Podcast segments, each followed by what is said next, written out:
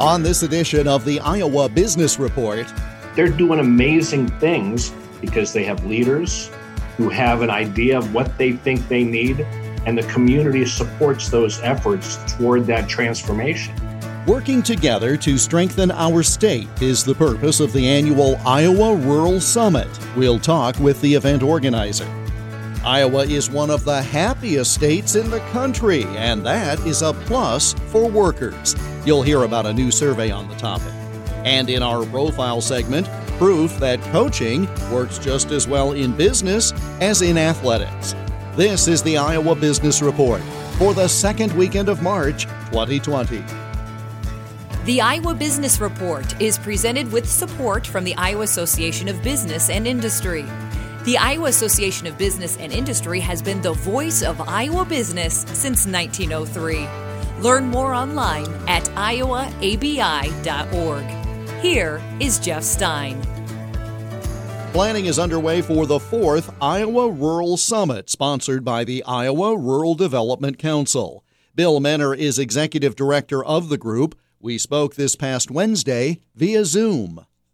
Our chair of our executive committee, Sandy Ehrig from Farm Bureau's Renew Rural Iowa program, said to the, the executive committee in 2016, we're wasting really good people in the room. We have some of the most powerful entities in the state, and we're not leveraging them. And that's when the idea for the summit came up. She said, What if we bring people together and talk about solutions to issues confronting rural places? And um, so we kind of made things up as we went along. I was at USDA at the time. Um, we have some utility folks on our executive committee. Um, folks from Iowa State and UNI are, are there, and uh, state economic development officials. And we kind of threw together that summit in Jefferson. The one key piece of that was we said if a community wants to come, they got to bring a three person team. And we were really um, hard about that because we thought that it's important for somebody who comes to a meeting like this, where there are lots of ideas, towns sharing their best practices, for them to go back home with some momentum already. And the momentum of having a three person team already on board, it was really important. And it resonated with the attendees. So when we sort of did a survey, do you like the three person requirement? They said yes. So year uh, the Summit two in Grinnell and then Summit three in Grinnell, we continued with that. But the summit kept getting bigger. We finally outgrew the Hotel Grinnell in Grinnell. Uh, we realized last year when we had almost 400 people there, we, we simply couldn't do it in a central, more or less centrally located rural community anymore. And we also wanted to celebrate community colleges and doing it at Hotel Kirkwood, which is on the Kirkwood Community College campus, which is run more or less by students in their hospitality arts uh, and restaurant and food service, by students in their culinary arts program. We just thought it was a great way to recognize, celebrate, and learn more about the role of community colleges in Iowa by doing it on a campus surrounded by students who are learning their craft. Having attended portions of this the last two years in Grinnell. I really find it fascinating how the individuals who come from a community dialogue with each other, connect with each other, and network with each other in a very different way than they might when they're back home. It has been such a unique thing from, again, my vantage point, and it obviously has to be gratifying for all of you, but there is something to be said for not only requiring that broader buy-in, but getting them out of the familiarity of the the hometown where their minds might be limited by frankly what they see around them. That that's an interesting perspective. You know, I think let's just say that we did a series of town meetings where we took a team to a community or brought other towns to share best practices. Yeah, you might have a different experience, but you put them in this we'll almost call it a neutral playing field, a neutral site, with everyone coming to the table with ideas or issues or templates for success. And they don't always kind of hang out together based on population size. They they they wind up connecting with each other based on something they heard that was interesting or a topic that was of particular interest to them. We have a whole we have nine different breakout sessions this year because we we heard from the attendees the last few years that they really want to dig into particular issues as opposed to a broad housing session or broadband or rural leadership. They want to, in some cases, get into the weeds because that's where they need to be if they're going to drive that issue in their town.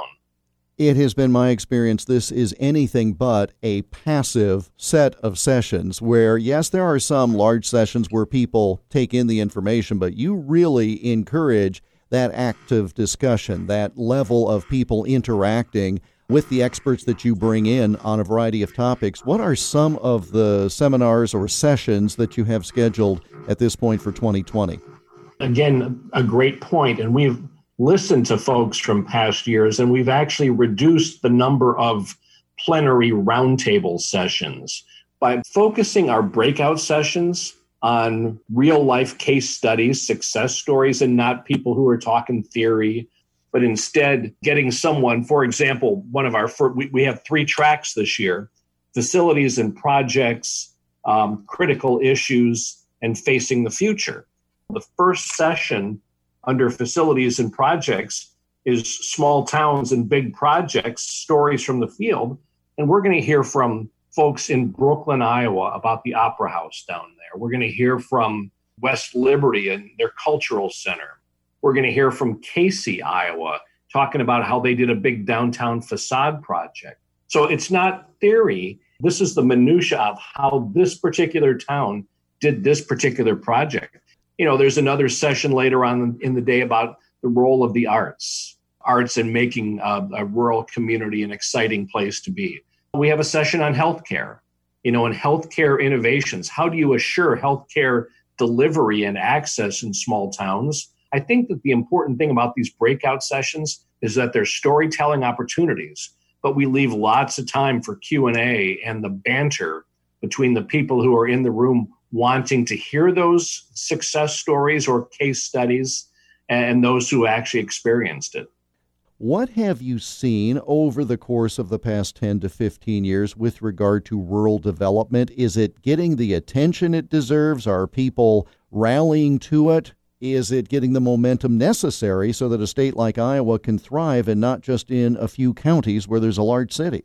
Here, here's I think my my biggest takeaway is that rural development is happening in places irregardless of population. So it's not the Grinnells or the Decorahs or the Carrolls.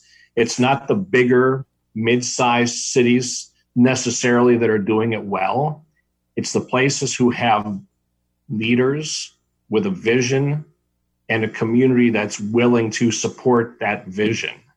So you can have a town like Manning, population 1200, or you can have a town like Bancroft, population 700 or you can have a town like Preston in Clinton County, you know, with population maybe around a thousand. They're doing amazing things because they have leaders who have an idea of what they think they need, and the community supports those efforts toward that transformation. You have a lot of towns that you may have problems, you may have potential solutions, but they have not been able to come up with the confluence of the public support and the leadership whether it's it's elected leadership or civic leadership making these things happen. But but there are lots of places where the leadership doesn't exist, the vision doesn't exist, and the desire for change doesn't exist. And those are the places where the lights aren't on and where the next generation is looking for places to live. They may choose not to go there. So people always ask me, are, is there going to be a, a bunch of ghost towns coming up in Iowa? And the answer is yeah, probably. But those are decisions that are made at the local level. Bill Menner is executive director of the Iowa Rural Development Council, sponsors of the fourth Iowa Rural Summit to be held April 29th through May 1st in Cedar Rapids. For more information, go online to iowardc.org. That's I O W A R D C dot O R G. Still to come, you're in one of the happiest states in the country and coaching businesses to perform better on their playing field. You're listening to the Iowa Business Report.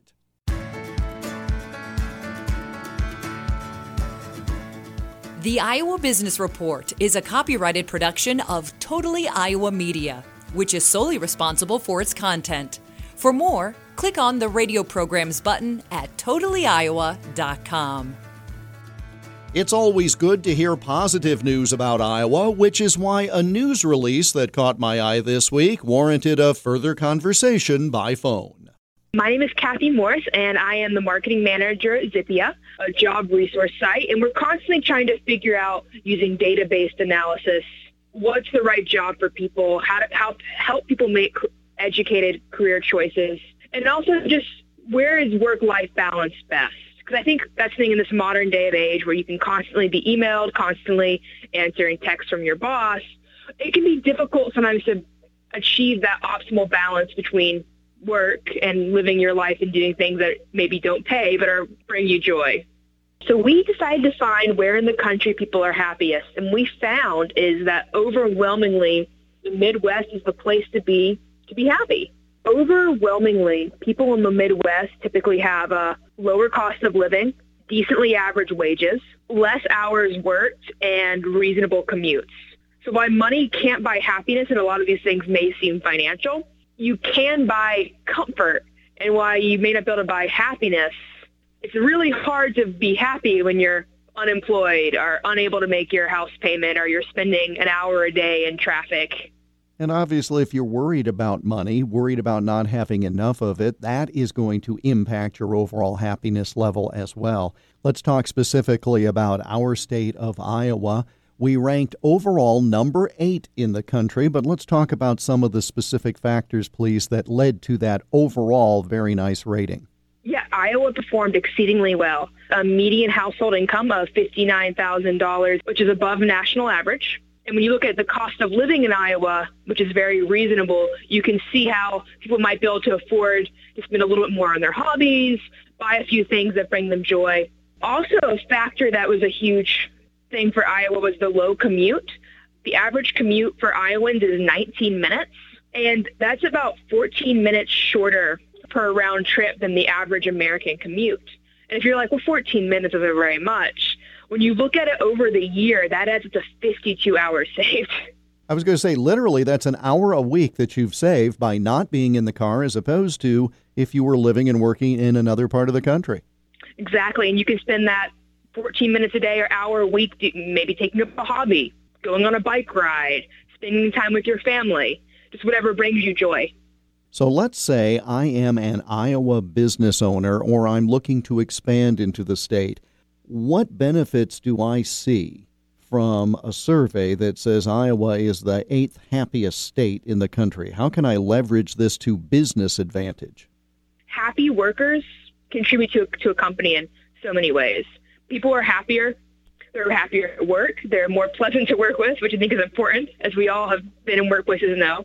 I would almost say this study says more about workers than companies if you're a worker who's looking for a healthy work-life balance, a place where you're going to have a decent paycheck that will go a little bit further than other parts of the country, if you're looking to spend less time in the car and more time on things that matter to you, Iowa is a place that workers should definitely consider.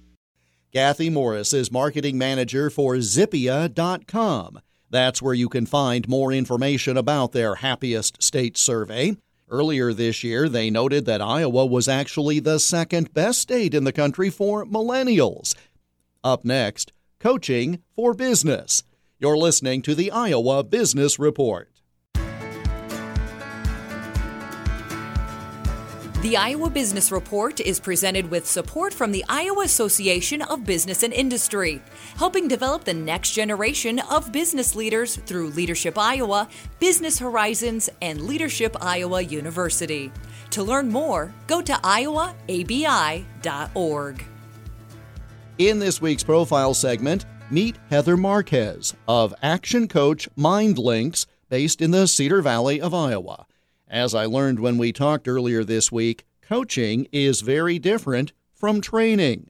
So I come from a retail background of 25 years where I had a lot of opportunity to do operations, HR, loss prevention, pretty much everything you could do in a business. And then the last 10 years I was part of that, I was also doing a lot of leadership development, team development. Um, I was in charge of executive development. And I found that I really had a passion for it, loved it, and I was really good at it. Um, and as my role started to change from the people development, the team and leadership focus, and really more on the operations, although I love that side, it just wasn't quite where my purpose and passion were going. When I first started, my focus was really on helping women in leadership positions and in businesses close the gaps because I'd read the American Express study where women businesses in Iowa were the last in the country for a lot of different things. I also found I was so focused on leadership development that the business owners that I really felt strongly that I could help weren't in a place where they could think about leadership development because they were still in the day to day chaos of trying to get systems in place and get their hands around managing their time and cash flow, all those pieces that you really need to have some stability in before you can genuinely focus on building your team. And that is what took me to joining Action Coach and becoming a franchise partner with Action Coach. It sort of marries the best of both of my worlds. I get to use all of the leadership influences, information, education that I've been able to build up over the last 10, 20 years and marry it with my operational background on the business side. So it's not just let's build leaders, it's let's build metrics and measure things so that we can make sure that there's a return on investment every time we are spending money on training, development, coaching. And so it really became an opportunity for me to use the best of both worlds that I had been in. You term what you do being a business coach. We have talked to people for this segment who call themselves trainers. Other phrases are consultants. Distinguish what you do as a business coach from what others may do with some of those other descriptions? That is a fabulous question. And I talk all the time about that because there is such a meshing of terms which makes people think they understand a concept and they're they're completely on the other side of it. So um, some of the common terms that get meshed with coaching are counseling. Counseling is more dealing with those past experiences and helping you move through some traumatic experience to come out on the other side. And then there's consulting. Consultants are individuals who generally come in, they have an area of expertise, they evaluate, they tell you what to do, how to fix it. Sometimes they come in and fix it for you, and then they leave. Um, a mentor is usually someone who has an expertise or a very high level of success in a very focused area that you need to grow in. So when you reach out to a mentor, it's somebody that's highly respected for that particular knowledge, and you're tapping into them and, and gaining knowledge from them, gaining guidance from them in those situations where they're the expert.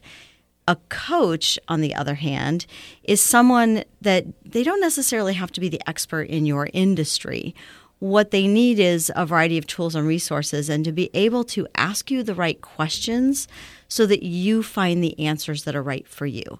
So, coaching isn't about telling anybody what to do, it's about asking them the questions that help them get clear on their next steps and help them dig deep enough that they can understand when they're getting in their own way.